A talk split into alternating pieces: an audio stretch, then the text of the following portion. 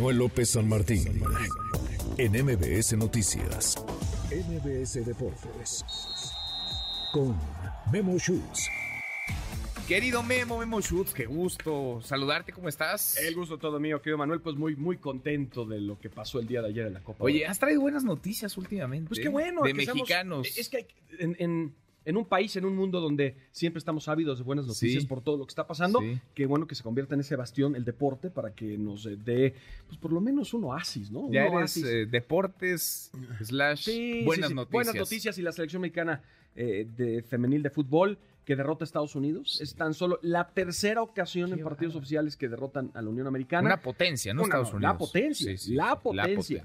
Eh, en el 2007 en los Panamericanos, Ajá. donde se les gana además de manera dramática, 3 por 2 le dieron la vuelta, así se metió México a semifinales, que luego terminó cayendo ante Canadá, pero ahí se les derrotó. Luego rumbo al Mundial de Alemania 2011, en el premundial allá en Cancún, también se les gana, este, pero nada más en esos dos partidos.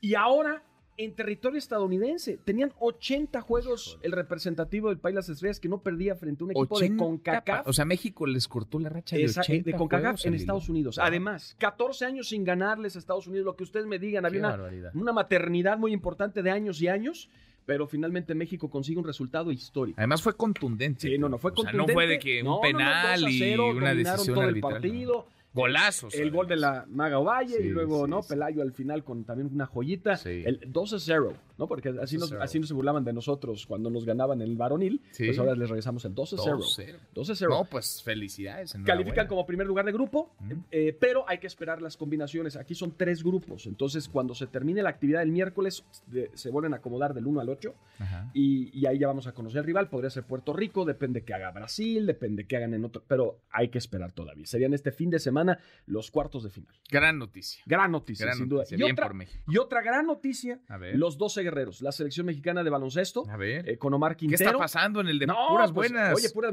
de, de manera dramática. Siempre y cuando no hablemos de fútbol eh, Estoy de acuerdo. varonil Bueno, el Necaxa Liga va bien, ¿eh? El puras También el Necaxa. Va bien. El Necaxa, los Pumas, pues ahí va. Eh, Esperemos que llevan, después de lo que pasó contra las Chivas, pero eh, derrotan a, a República Dominicana 80-73, se fueron a tiempo Ajá. extra. Es esta ventana clasificatoria para el América Cup 2025 y, y- y México tenía que ganar este partido porque perdieron en República Dominicana, así que los de Omar Quintero ganaron aquí en México y con eso se abre la posibilidad de que en la siguiente ventana en noviembre pues haya- eh, existan todavía posibilidades de calificar. Nah, Así que buena muy bien por muy bien, muy bien por los 12 guerreros y la selección Buena mexicana noticia. de baloncesto. ¿Qué, qué otra?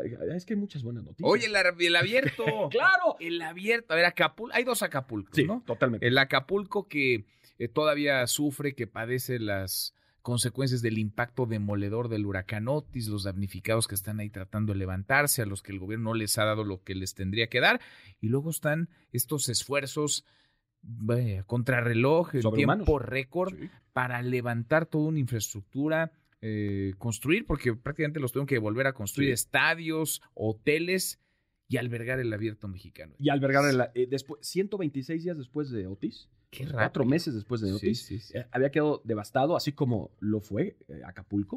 También las instalaciones donde se, usualmente se disputa este torneo, para ponerlo en perspectiva, para los que nos escuchan.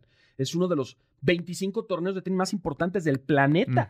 Es decir, tienes los Grand Slams, ¿no? Y, y luego, y luego viene el tema de los ATP 500, ¿no? En donde se encuentra, por supuesto, el, el- el- el torneo de Acapulco. Y, y- y, bueno, pues eso, digo, los Masters 1000 y los ATP 500, pero bueno, pues ahí está el, el torneo de Acapulco. Da muy buenas noticias. Hay cuatro de los mejores 10 del mundo: Zverev, Mm. ¿no? Tsitsipas, todos eh, aportando su granito de arena. Hay historias donde se están tratando de ayudar a la gente a, a reconstruir sus Qué casas. maravilla. El, el sentido social y lo Sí. que está pasando, la verdad que gusto que, que se hagan esfuerzos de esta manera y que pues hay que reactivar la economía en Claro. Acapulco. ¿no? ¿no? y lo que detona, ¿no? En términos de esperanza, Claro, de inyección de ánimo y de derrame económica, ¿no? Sí, que to- tanto lo necesita. De acuerdo Acapulco. contigo. La sorpresa, el italiano Matteo Arnaldi, que es número 42 del ATP, eh, terminó venciendo a Taylor Fritz, que es el número 10 del planeta. Mm.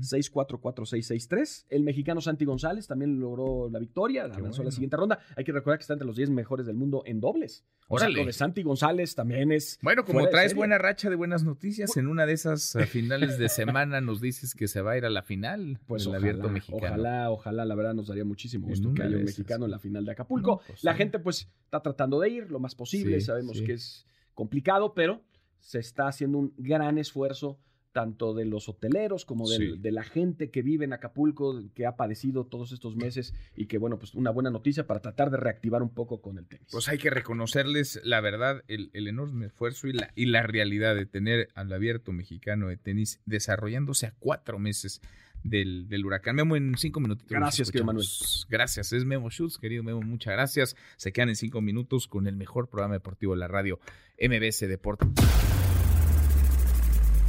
Redes sociales para que siga en contacto: Twitter, Facebook y TikTok. M. López San Martín.